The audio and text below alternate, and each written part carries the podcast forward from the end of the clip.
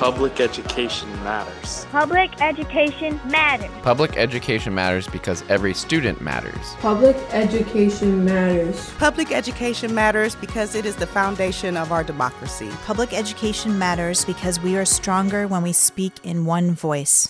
Public education matters. Public education matters. Public education matters. Public education matters. This is Public Education Matters, brought to you by the Ohio Education Association.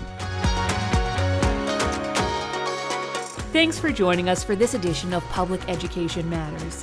I'm your host, Katie Olmstead, and I'm part of the communications team for the Ohio Education Association's 120,000 members across the state. We've been hearing from educators across the state that they are seeing growing numbers of English learners, also known in some districts as multilingual learners, joining their school communities. These are students from all over the world and from right here in Ohio who grew up speaking a language other than English in their homes. From Spanish to Somali, Mandarin to Malagasy, and every language in between, even Pennsylvania Dutch. All of these students count on their dedicated public school educators to help them acquire English language skills so they can learn their everyday academic curriculum in English and thrive. A group of educators who serve English learners, or ELs for short, has formed OEA's EL cadre to provide support for each other and to advocate for their students. That advocacy is especially important right now as the growing number of EL students puts even greater demand on EL teachers who often already had enormous caseloads and who already have had to fight every day for the resources and supports they need to serve their students well. So, what do they need? What will it take to fully and effectively meet the growing demand for high quality EL services in our schools? What do we all really need to understand about all of this? To find out, we sat down with two EL cadre members. Debbie Scarston teaches 7th and 8th grade EL students at Ridgeview Junior High in Pickerington in central Ohio and Helen Vasiliou teaches ELs at Adena Elementary School in Lakota Local Schools in Butler County. Take a listen to our conversation.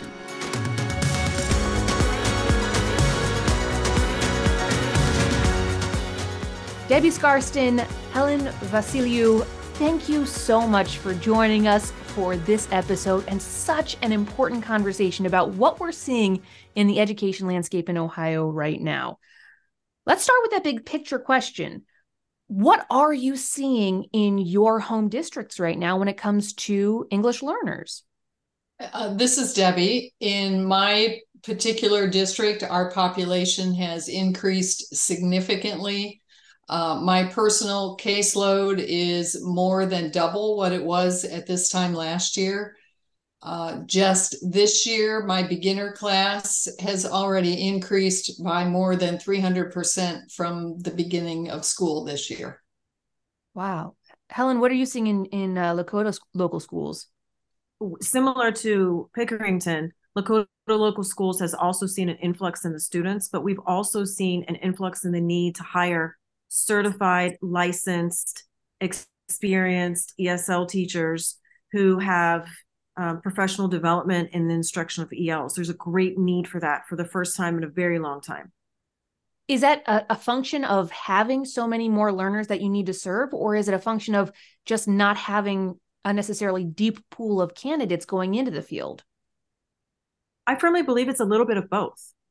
For the first time, we're noticing that we need a a group of highly trained professionals in this area to support the language and learning so that these students can have an equal playing field for the first time ever in our schools.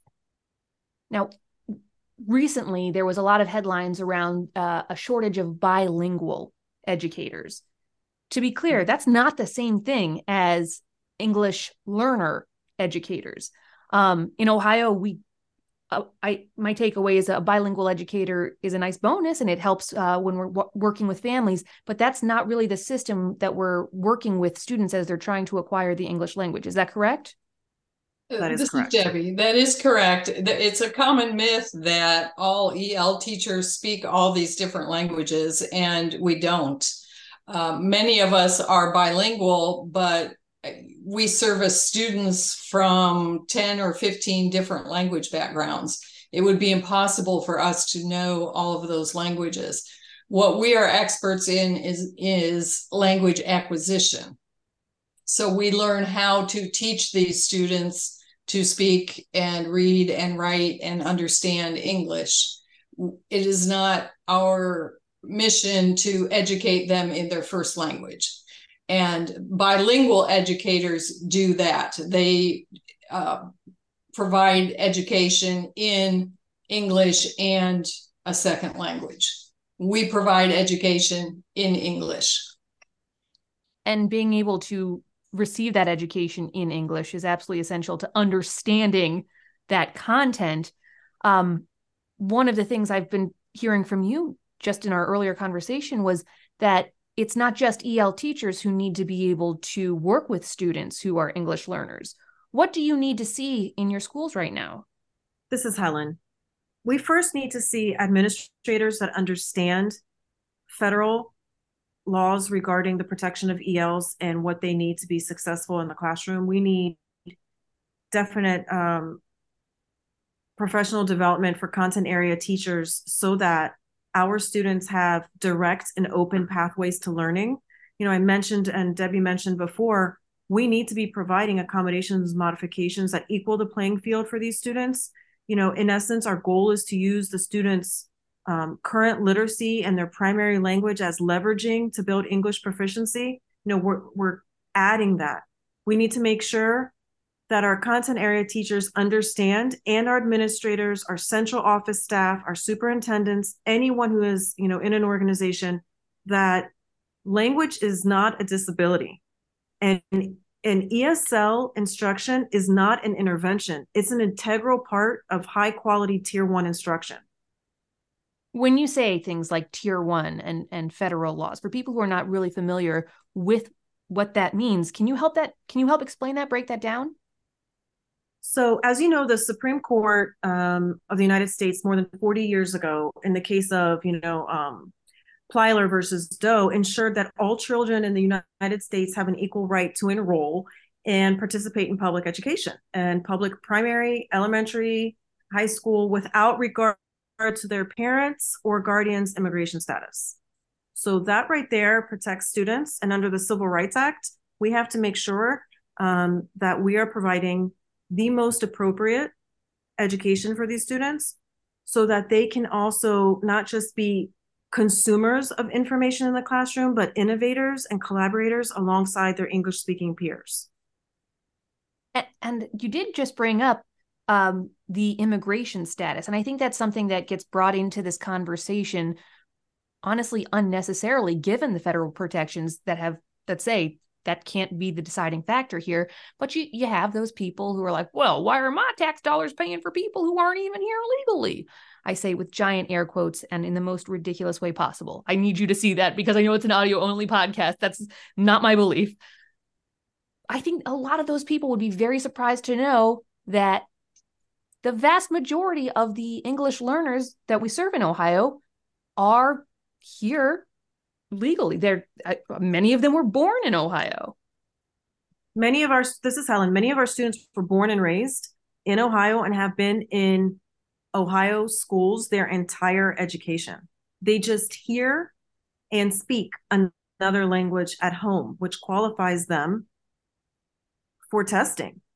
And so a lot of them, because of the lack of refinement in, in English acquisition, they qualify for services. So those kids are the kids that that we that we work with. However, I'd like to point out in a lot of districts such as mine and in the state of Ohio, these students, these ELs that get that get spotlighted, that get highlighted for their language abilities for testing are the kids that indeed are counting and our gap closure rating because they count on how they perform on the state assessment that pertains to them, which is the OELPA. So these kids are a lot of times their scores are bringing up entire districts gap closure ratings. This is Debbie. Um, there, there was a period of time, really not that long ago, where our EL populations were significantly smaller, uh, such that in many buildings or even districts, the population was not large enough to actually register or count in those categories. But that has changed. And one of the challenges that we face as educators is to educate the rest of our peers that these kids do count. We cannot ignore them. Their scores, as Helen indicated, um, can make or break uh, our school district report card. And what many people also don't understand is that even after these students exit the English Learner Program, they are monitored for a period of years. And during that time, they are still counted in the English learner uh, category on that state report card. So it really uh, behooves everyone in the district to pay attention to these students because their numbers are great and their needs are great and they have the right to the same education that everyone else has. And I think that really hits it on the more fundamental level the right to the same education that everyone else has. Because at the end of the day, it doesn't matter what language you hear at home, these children are human and they're counting on public education to fulfill their potential, to, to be the productive members of society that we want all of our children to be, to acquire those life skills, those critical thinking skills, all those things that we want for every single child, no exceptions.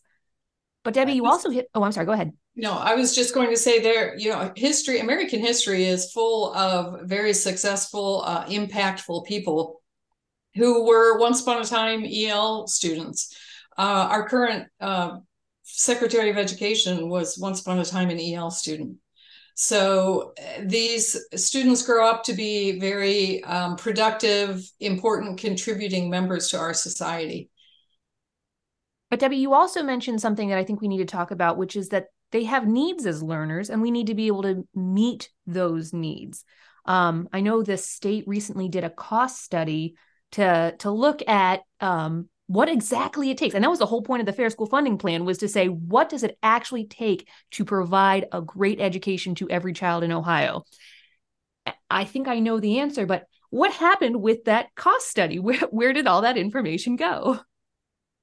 So uh, this is Debbie again. That cost study uh, was commissioned by the Ohio legislature, and uh, the Ohio Department of Education was tasked with carrying that out. They contracted with a company called WestEd um, to conduct that study. And during that study, uh, every school district in the state of Ohio that had at least one EL student uh, had an opportunity to respond to a series of questions.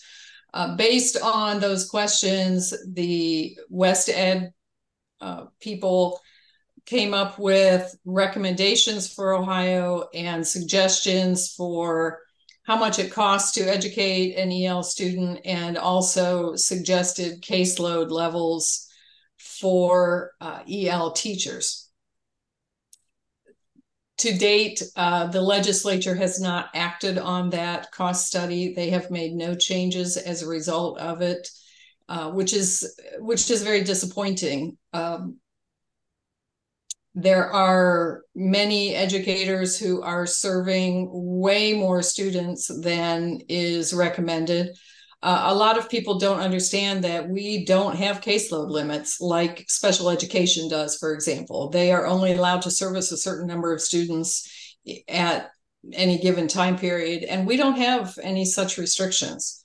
So, Helen, I believe, has well over 100 students on her caseload. Is that correct, Helen? Whoa. That is correct.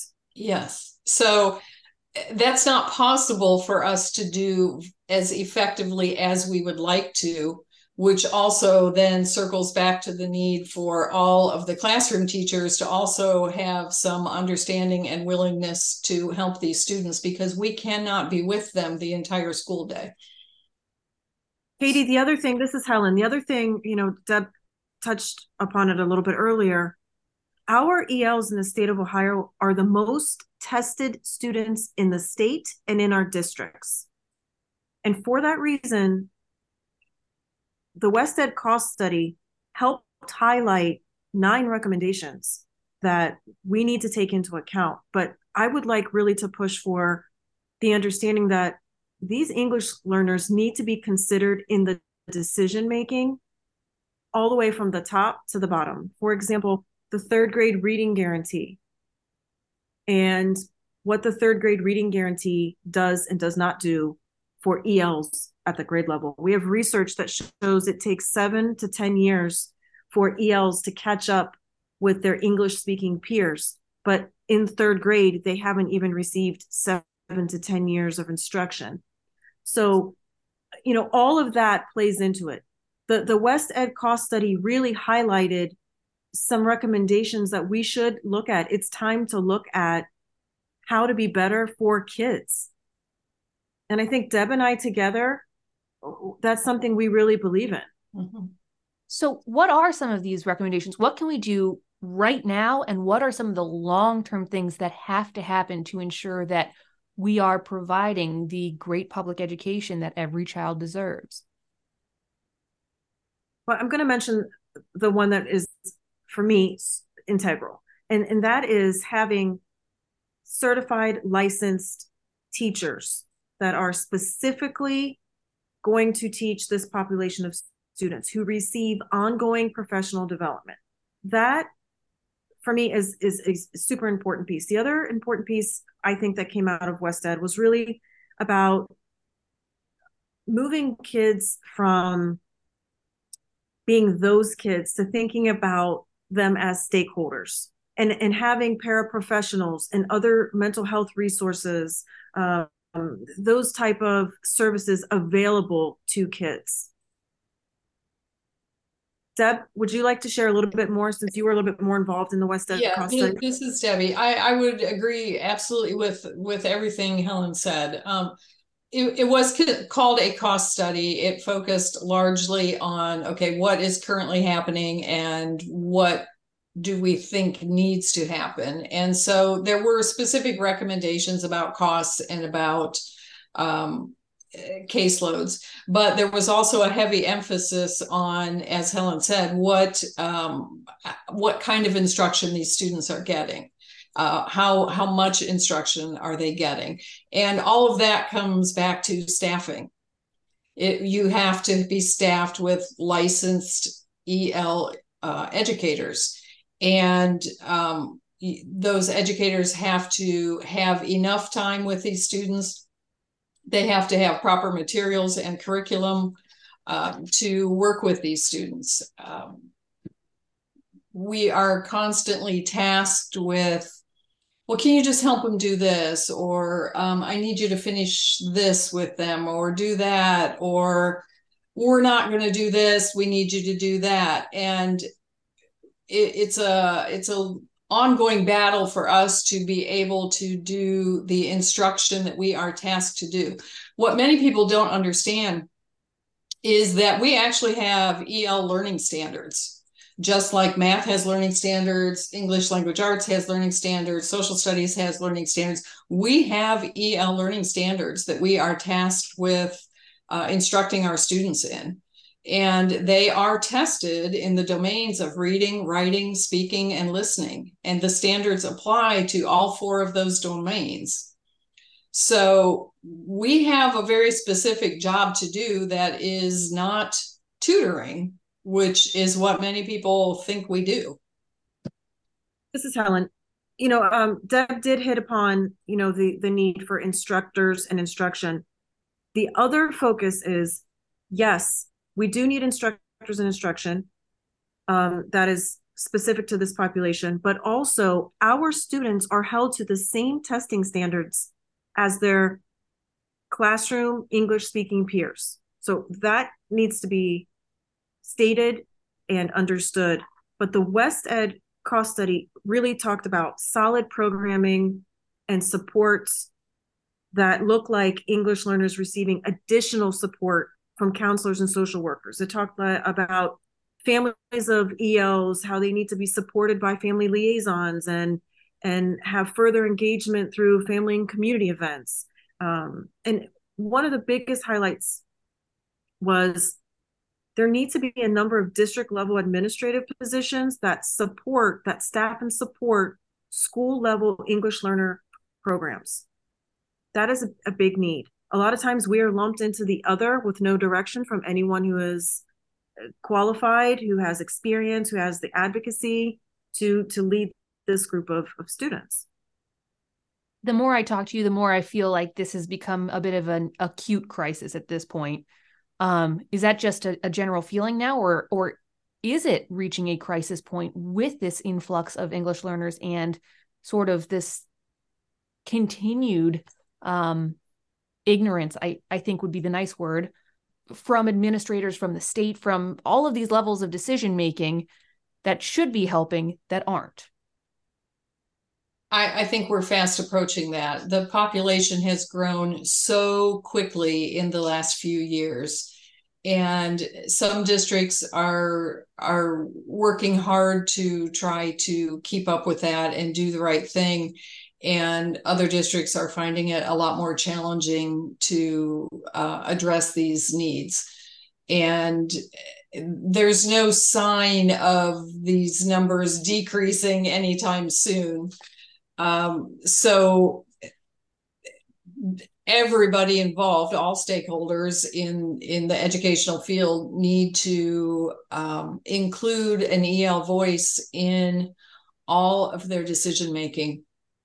Oftentimes, um, we are left out of the conversation or we are lumped together with special education, which is not what we are. And that is not the proper place for our voice to be addressed because our needs are very different. Although we do certainly have some students that are dual identified and fall in both categories. But um, EL needs to have a voice at the table, and that's at every single table and you both are members of OEA's EL cadre. Does that help you have a bit more of a voice? This is Helen.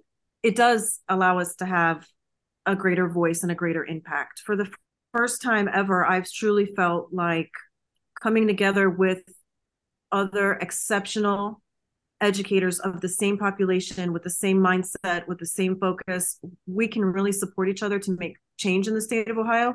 And, not to quote you know Lin Manuel Miranda's uh, Hamilton, but it's an exciting time to be alive right now.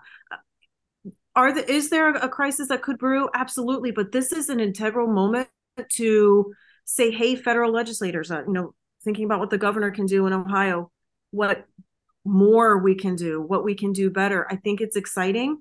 The cadre has helped bring to the forefront some needs the cadre has allowed us as a, a, team of educators to direct conversations, to feed forward information, and to reach back and to think about what we could do to improve uh, instruction, planning, funding, um, even perceptions of, of ELs.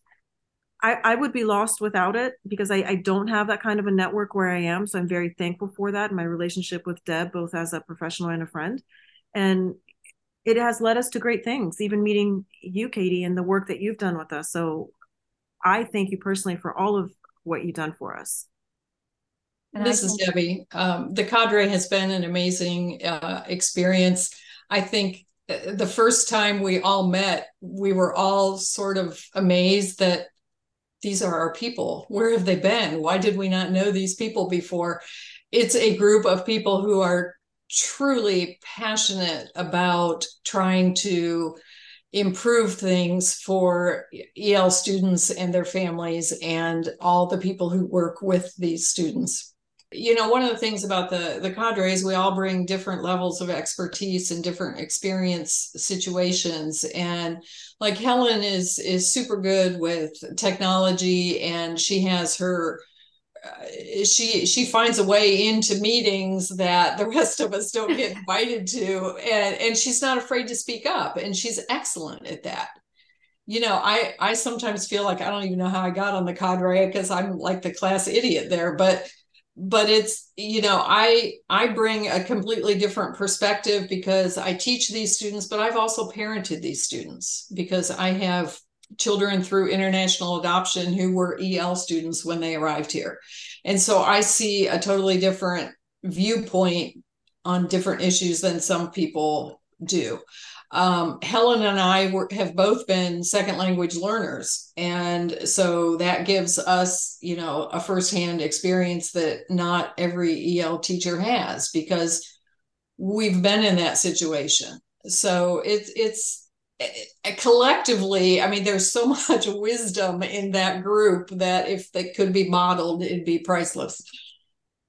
I do want to say, Katie, that the legitimacy of our jobs really came about through the cadre. You feel like you made an impact in what you do every day, and you would leave these meetings with this this euphoric feeling of I can do this. And you know, I always ask myself two questions: Is it worth it, and can I do it? And when I'm with the team, that's always a yes and uh, we hope to do a lot of great things in the future but we're we're addressing one thing at a time uh, we are looking forward to uh, presentations at the ohio TESOL conference and many of the other things that we are working on as a group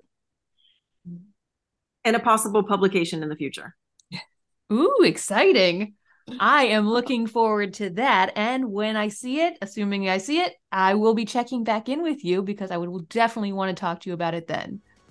Helen, Debbie, thank you so much for sitting down to talk to me today. Really a great thank conversation. Thank, thank you, you, for asking. Us. And thank you for having a spotlight on a great group of kids that deserve great educators in the state of Ohio.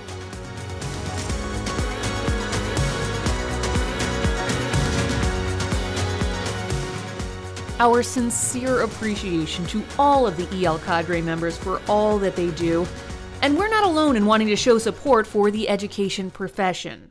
Both the Cleveland Cavaliers and the Columbus Blue Jackets are once again hosting a series of Educator Appreciation Night games for OEA members this season. The Cavs just had the first of their two big games in October with discounted tickets and fan experiences for educators. The other big, big night with the Cavs will be on March 8th against Minnesota, when educators can enjoy even more fan experiences and the new Ohio Teacher of the Year will be honored on the court. Tickets are on sale now for that game, along with a number of other games where the Cavs are offering deals on tickets for educators throughout the 2023 2024 season. And the Columbus Blue Jackets are also offering ticket deals for educators. Uh, they have three games in December, with the big Educator Appreciation Night game on December 16th against the New Jersey Devils. Educators will also get a food and beverage credit, CBJ swag, OEA swag, and a chance to try a post game slapshot on the ice that night. More information about all of the Educator Appreciation Night games with the Cavs and the Blue Jackets and the links to purchase tickets to any of those are in the show notes for this episode. And of course, while you're there, you should go ahead and like or subscribe to Public Education Matters wherever you get your podcasts so you don't miss a thing in the future. New episodes of Public Education Matters drop every other Thursday this season. And remember, you can connect with OEA anytime on social media. We're at Ohio EA on Facebook, X, and Instagram. Until next time, stay well. And remember, in Ohio, public education matters.